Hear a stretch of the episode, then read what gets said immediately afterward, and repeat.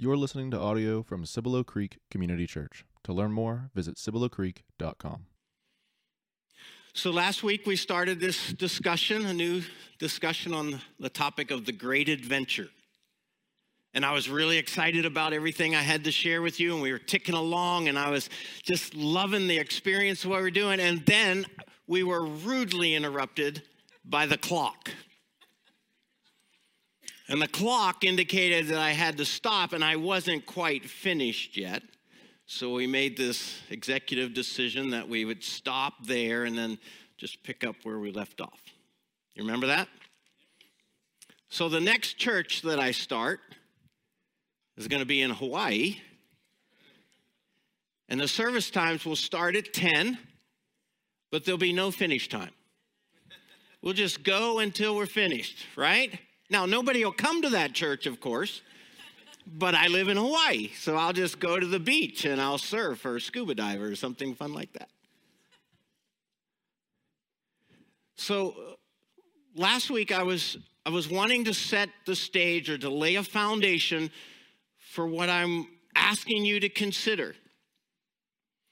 And I began by introducing to you um, some important things that I'm learning about the way that life works, some things that I've been mulling over now for quite some time and I'm becoming more and more convinced that the better we understand these basic principles of the way that human life works, the better we're in a position to understand some of how our spiritual journey works.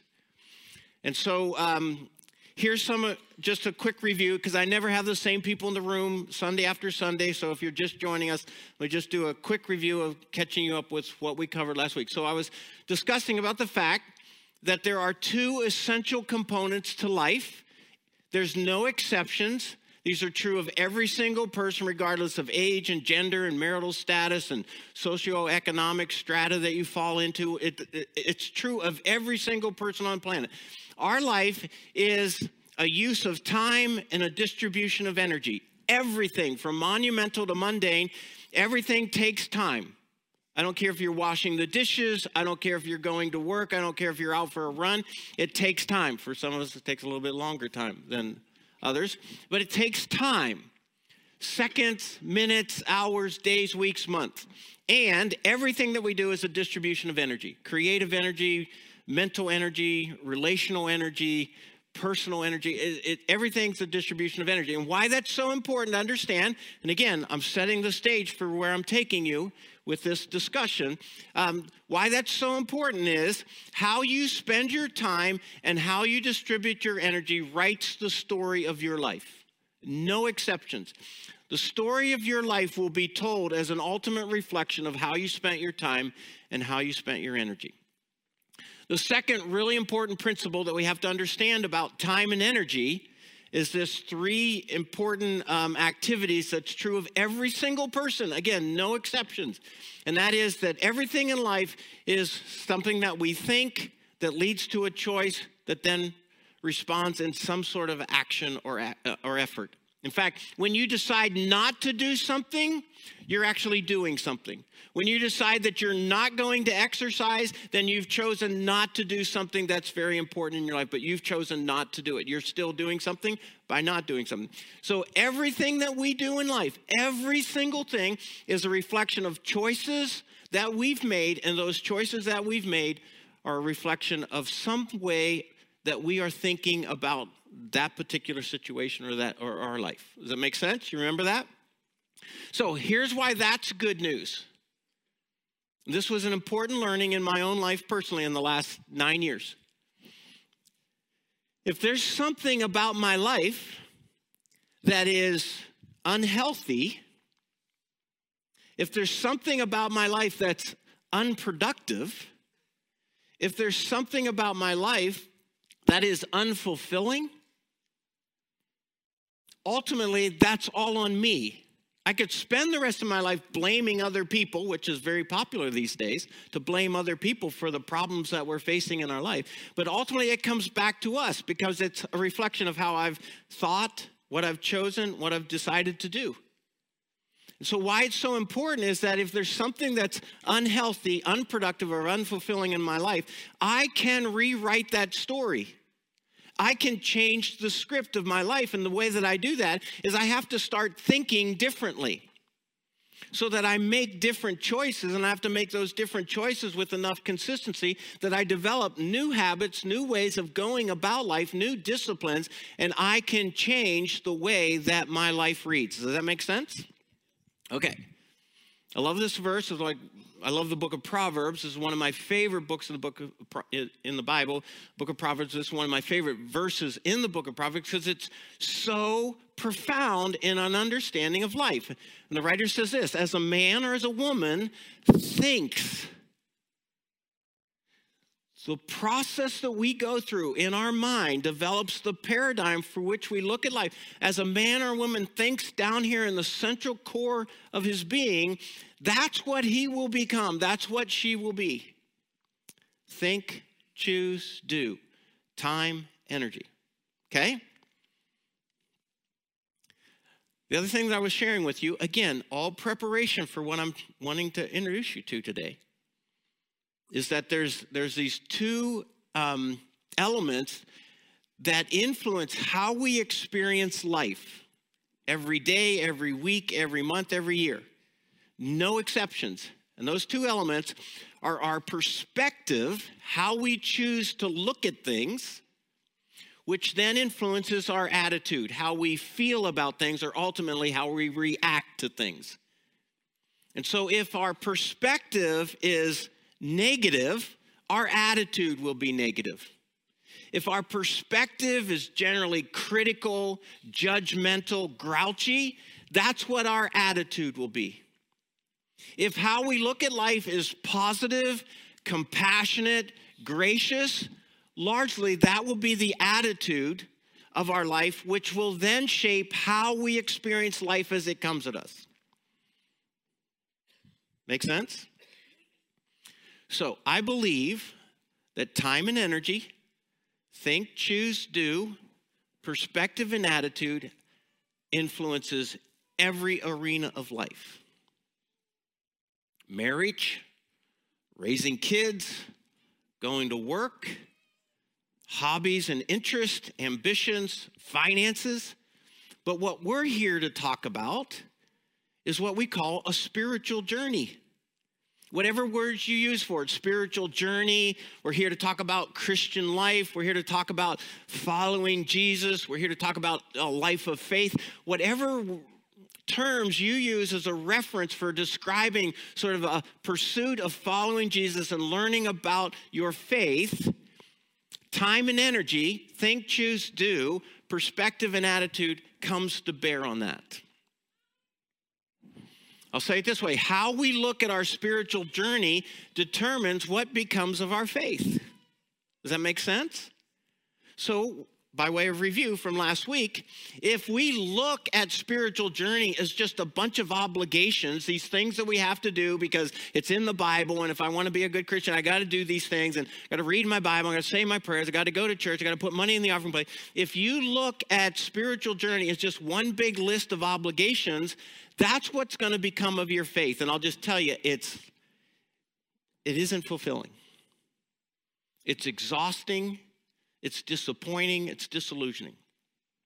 If your perspective of faith is just performance, it's points that you earn to get God to like you so you'll get to go to heaven when you die, again, that's exhausting and it's completely lifeless. And you'll only last that way for a certain number of years. And then you'll just throw your hands up and say, This is a waste of my time and energy because it's not fulfilling. There's no return for it.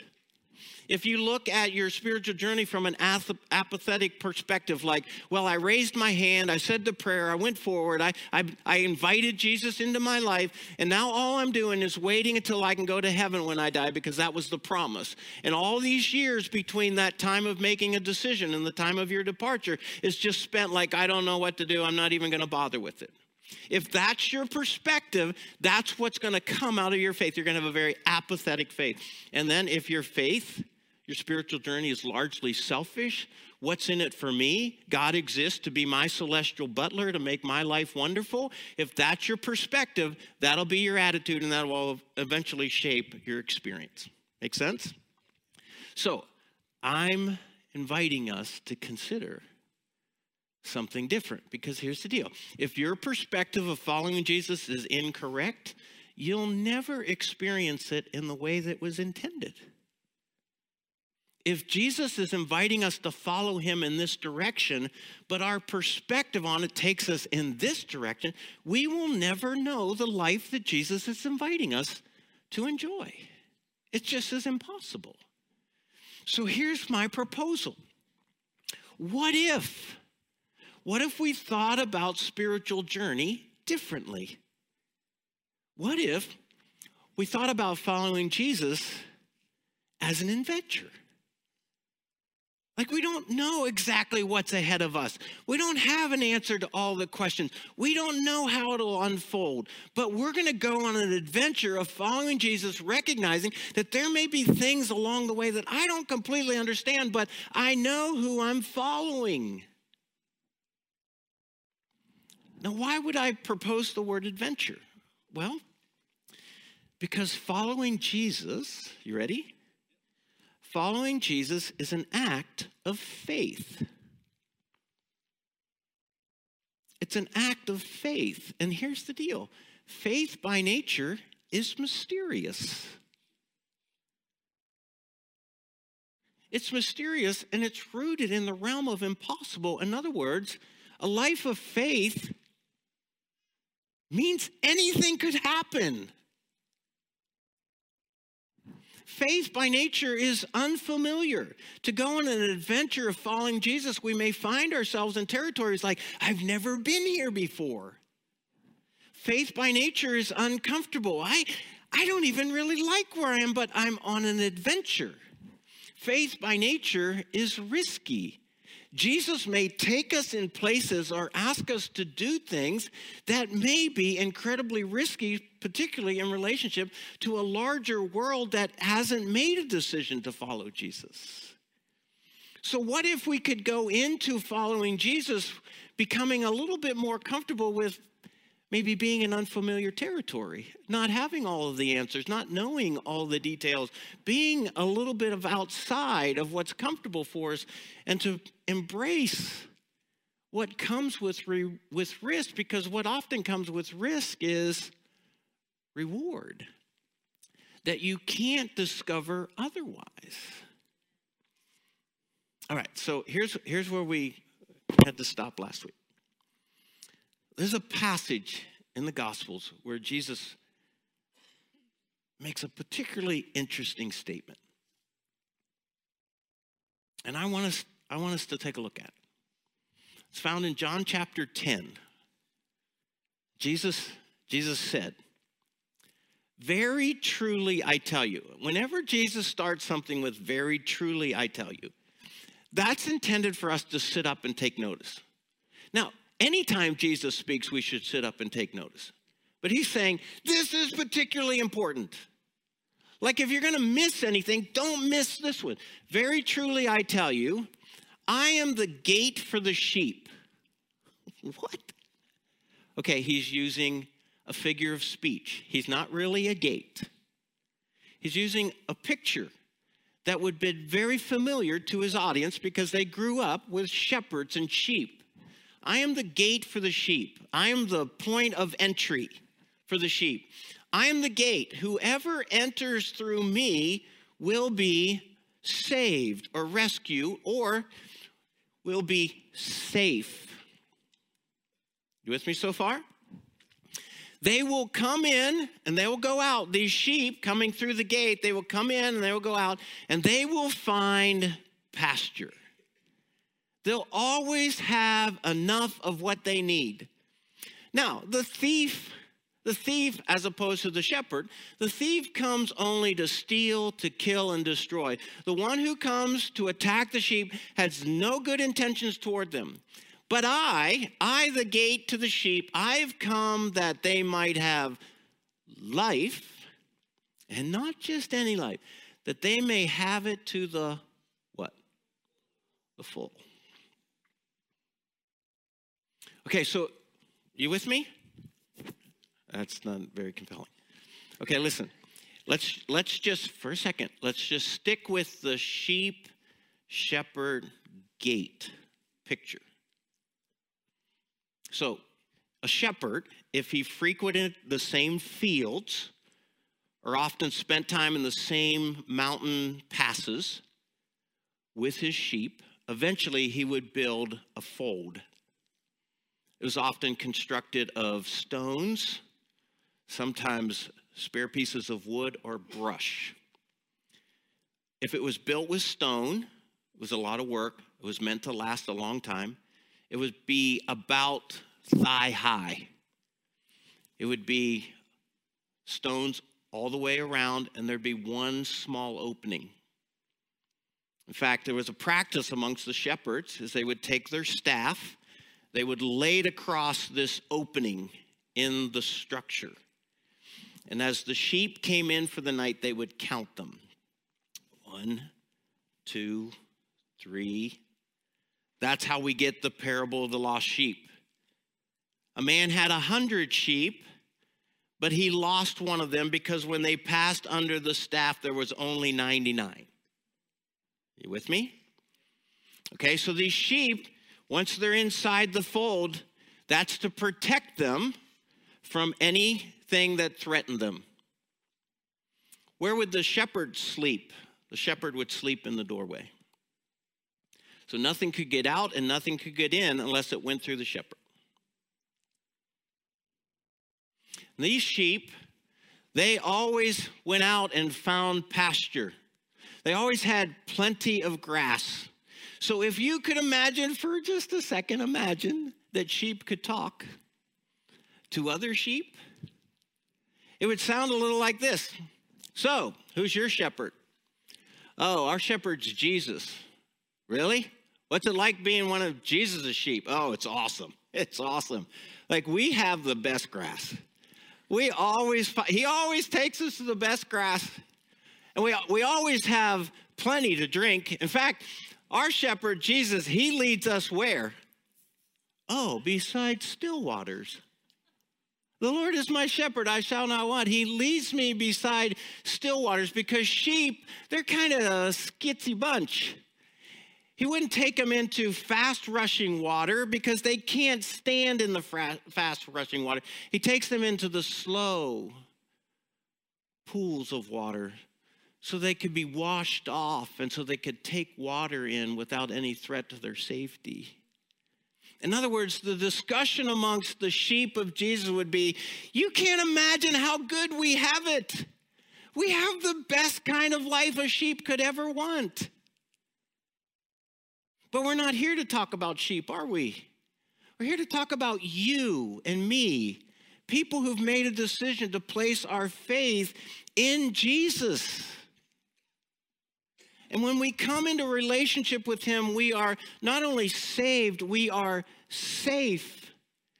And then Jesus comes to tell us this that I've come that they might not only enjoy a wonderful life, they may have it to the full. What in the world does that mean? What does that one word mean that separates it from this kind of typical use of the word life? Well, let's figure that out.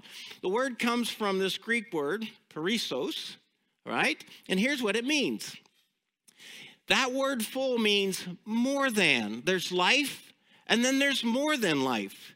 That means abundantly. I have come that they might have life abundantly. It's beyond what is anticipated. You were anticipating something in life, but what Jesus offers is something beyond that. It's exceeding expectations. I have a certain set of expectations for life, but wait a second. If I'm in the fold where Jesus is the shepherd, I could expect something that exceeds even my greatest expectations. I have come that you might have life to the full. It means a superior kind of life, an extraordinary kind of life, a, a life that's surpassing the normal experience of most people who don't have a relationship with Jesus. It's an uncommon life. In other words, there aren't a lot of people living this kind of life. People in a relationship with Jesus are in a, in a position to enjoy an uncommon kind of life that's not possible if you're not in a relationship with Jesus. So here's what I'm concerned about, like just for me personally. I may be leaving a lot of life on the table. That I'm actually not experiencing all that Jesus offers to those of us in a relationship with Him. And I'd like you to consider that maybe you're leaving a lot of life on the table. That you're not experiencing all that there is in a relationship with Jesus, that there's so much more. It's beyond expectations. Now, I'm going to make an attempt to die, try to describe to you what an abundant life looks like, what a life to the full means. I'm going to try to explain that, but maybe the best place to start is to tell you a little bit about what it's not. You guys ready to go there? No. Are you ready? Yes. Here's some things that I know worry is not abundant life. We're going to talk about that in this series. If your life is consumed by worry, you're not living life to the full in a relationship with Jesus. You're like, that's where we're going to start? Are they going to get any better? Probably not. Greed. Greed is not abundant life. If your life is consumed in pursuing the almighty dollar and all of the comforts and conveniences it buys, you are not living the abundant life. You're missing out. You're leaving life on the table. Unforgiveness is not abundant life. We're going to talk about that next week. Insecurity, believing lies about yourself that leave you feeling diminished, demeaned, um, less than as a person, you're not living an abundant life in your insecurities. Addiction is not abundant life, it's not what Jesus has for you. There's so much more than living a life controlled by some kind of substance or behavior. Control is not the abundant life. If you're in a position where you always feel like you have to manipulate, make people do what you want them to do and behave the way that you want them to behave, I'll just tell you that's not an abundant life. And boring is not an abundant life. I'll just go on record as saying if your Christian life is boring, you're missing out. Something's not right. Because Jesus said, I've come that you might have life and that you might have it abundantly. So here's what I'm just proposing okay? I can't make you guys do anything. I've learned that a long time ago. I can't make you do anything. I can invite you to consider something. What if in the year 2022, we took a spirit of let the adventure begin? I'm willing to go on an adventure, Paul. I'm willing to drop some of my need to control and have all the answers and everything go my way. I, am willing to go on an adventure. For just 12 months, would you be willing to go on an adventure with me? Just thank you. Thank you. What I've found is that some people, they love adventure and they run toward it, and some people, they run away from it. So here's what I want you to ask yourself yourself. Which one are you? Are you the person that runs toward adventure or do you run away from it? And which one would you like to be? So, it's a little movie reference. Okay, we'll see if any of you get it. You ready? What's the first rule of Fight Club? You don't talk about Fight Club. What's the second rule of Fight Club? You don't talk about Fight Club. Do you know what the first rule of adventure is? The first rule of adventure is adventure always happens outside your comfort zone. It always happens outside your comfort zone. Now, I'm going to I'm going to share with you one of the most profound teaching observations that you've ever experienced. You ready? You ready? I've worked I worked for weeks on this. Outside your comfort zone is by nature uncomfortable. yeah. Yeah. So here's the deal if you prefer being comfortable, you can't go on adventures. Because adventures are uncomfortable by nature. It's not how we would often prefer to feel. Adventures by nature are unusual, they're different from how we typically go about our life. Adventures are unfamiliar, they're things we've never done before, they're brand new. And adventures by nature are unpredictable. We're not sure exactly how they will go.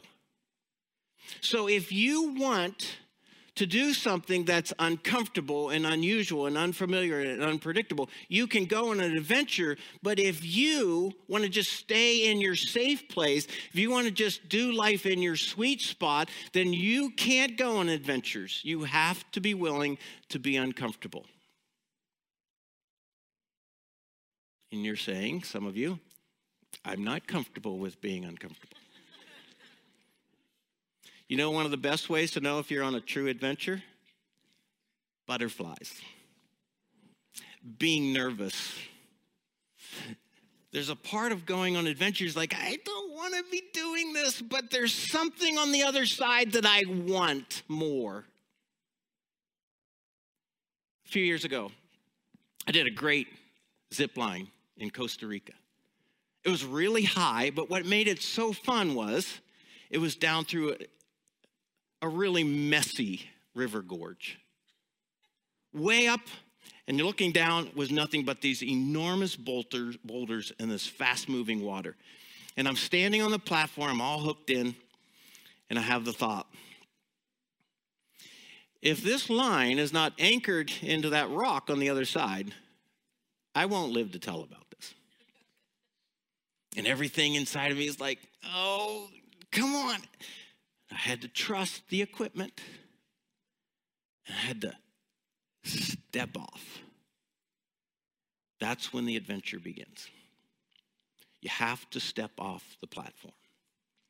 If you're not feeling a certain level of apprehension and reluctance and resistance, are you really on an adventure? John Ortberg says this a decision to grow always involves a choice between risk and comfort. And what I'm finding is that God often asks people to step outside of their comfort zone. All through the Bible, the Bible is full of examples of God asking people to do things they were uncomfortable with doing for most normal reasons. So God said, Hey, Noah, Noah, you want to go on an adventure? Sure, God, what would you like me to do? I'd like you to build this enormous ark because I'm going to flood the earth. And Noah's like, What's an ark? And what's a flood? Because that had never happened before. And for many, many years, Noah steps out on the adventure, and, and I can't imagine that after a few years, he's like, um, God, remind me again why we're doing this? Because right now, a lot of people in town are making fun of me. Like, God, I've become a meme. I mean, I'm building this enormous boat for something that we've never seen or done before. Are you willing to go on the adventure, Noah? Moses, are you willing to go on an adventure?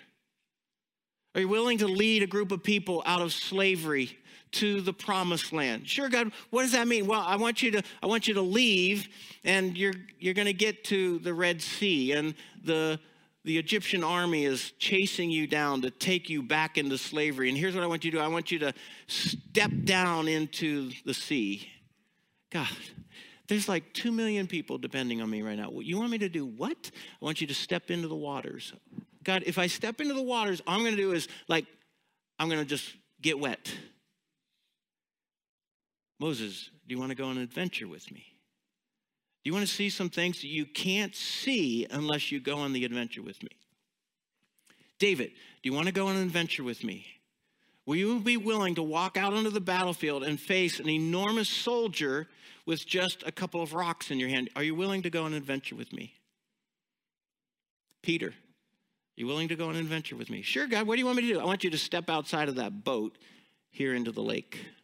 Uh, God, there's a storm. I'll drown. You want to go on an adventure? Okay. The Apostle Paul, you want to go on an adventure? You want to preach to crowds of very angry people and be stoned and beaten and sent to prison? Well, if you would like to go on an adventure, that's where we may end up. But I want to know if you're willing to go. Does this make sense? All right. You want to do a little test drive? Uh, yeah, that's what I thought. You're like, uh, wait a second. No, I was like, I want to see how adventurous you are. Let's talk about one of the most difficult adventures that God asked us to go on. Now, here's the deal. Just, just consider it. I'll just tell you in advance this particular adventure is way outside of most people's comfort zone. If you're a human being, if you're not, that's another discussion. But if you're here and you're a human being, I'll just tell you there's something about being a human being that's very resistant to this adventure. If you're an American, this kind of adventure is really hard for you. It goes against our entire historical lineage. If you're male, if you're a man, this adventure is really, really hard for men. If you spent time in the military, this adventure is really hard for you. It goes against the grain of everything that you've taught and trained for. Okay, I'm not trying to stir trouble here, but if you're a woman with children, this is a really, really difficult adventure to go on.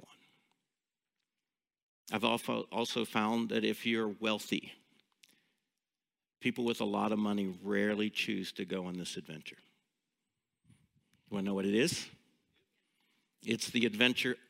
I don't think you're ready. Before I reveal what this adventure is, I need to tell you this that once I show that word, something's going to happen in your soul. Your soul's going to react. And I'm just encouraging you, pay attention to how your soul reacts. It's an indication of your willingness to go on the adventure. Whatever you do, do not say no right away. Because if you say no right away, that's just you standing on the platform of the adventure, unwilling to step off. You ready? The adventure of surrender. The adventure of surrender. Now, before you make a decision, surrender in most people's minds is a battle term. It has to do with war and conflict. And in most people's mind, Surrender is defeat and failure. It's giving up. It's quitting. It's, it's an embarrassment. It's a dishonor to surrender. It's, it's about giving your life over to domination and servitude. And guess what? We don't like that. As Americans, we don't like that. As men, we don't like the idea of surrender. As women with children, we don't like the idea of surrendering everything that we have because that might include our kids. We are wealthy, we don't like the idea of surrendering everything that we have because surrender surrender goes against the grain of our higher more noble values like success and victory and courage and persistence and independence and freedom. But that is not what Jesus is talking about when he asks us to be willing to surrender. He's talking about not giving up in defeat. What he's asking us is to do is to turn our lives completely over to him. Everything about our lives turning our marriage over to Him, turning our parenting over to Him, turning our money over to Him, turning our career over to Him, turning our health over to Him, turning our world and how we relate to it over to Him, to give God complete surrender of our lives. Are you willing to go on that adventure? Surrender is about turning over the control who's in charge of your life. It's about giving up authority for your own life and letting God be the sole authority in your life. So, God is inviting you, and He's inviting me to go on an adventure of surrender, of opening up our hands and all that we hold in them and giving them over to God and allow Him to be in charge of us. And all I'm inviting you to consider is would you be willing for 12 months in the year 2022 to go on the adventure of learning what it is to surrender your life to God? To turn everything that you want, that you desire, that you crave, to turn it over to His plans, His purposes, His direction. Here's what surrender looks like surrender is I will accept whatever God chooses for me, whatever He chooses. I will wait for as long as it takes because when we start getting impatient with God for not giving us what we think we want, what we're saying to Him is, I'm not willing to surrender this thing to you because I don't like as long as it's taking. Surrender is I'll do whatever he asks. I'll give up whatever he wants. I will go wherever he leads. Surrender is offering everything you are and everything you have and everything that you want to God. Are you willing to step out on that adventure this year? Surrender your insistence to control everything and everybody. Surrender your insistence to know the entire plan before you even start. Surrender your insistence for answers to all your questions, for certainty, comfort, and convenience, to surrender your insistence for time frames and deadlines. Are you willing to truly turn your life over to God and His way?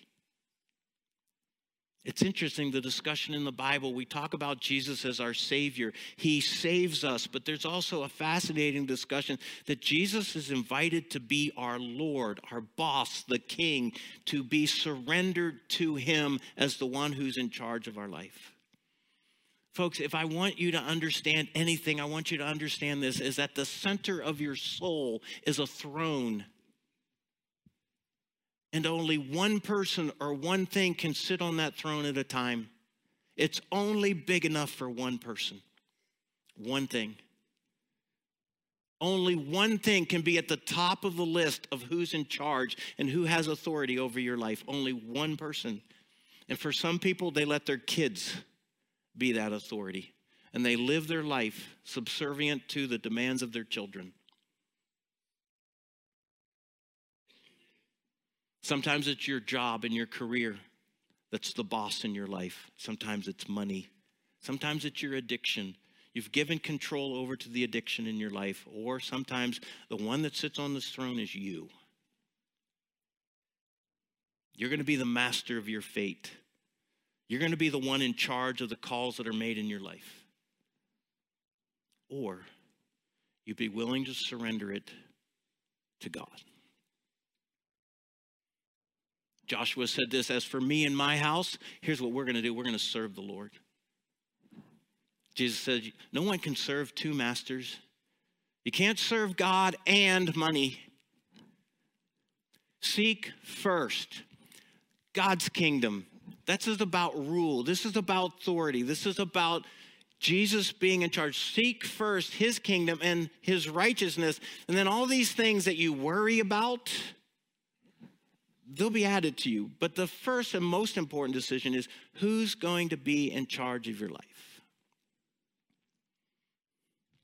You will spend the rest of your life wrestling with who will be in charge of that throne until you make the decision to turn it over to Jesus. Does that make sense? All right, we got to go. There's a verse in the Bible I think I could use the words, it haunts me. It, it creates something down inside of me every time I hear it.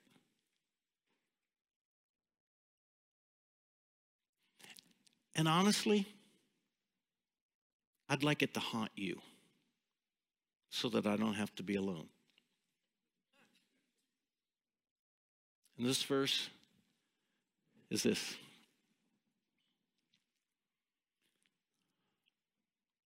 No. Where'd my verse go? Second Chronicles 16, please. Is it not there?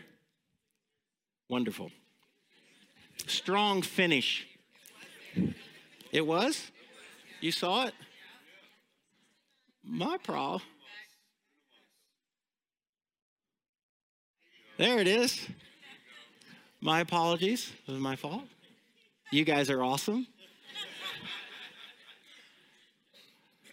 Now I've lost the moment, but look at this verse. The eyes of God, they range throughout the earth to strengthen those whose hearts are fully committed to Him.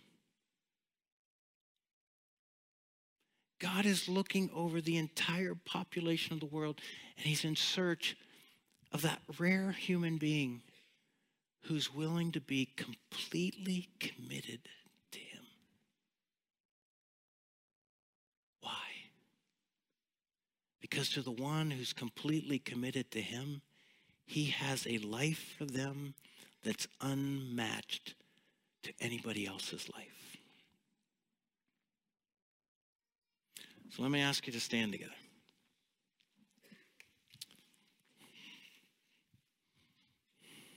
I'm going to ask you to close your eyes here in a second.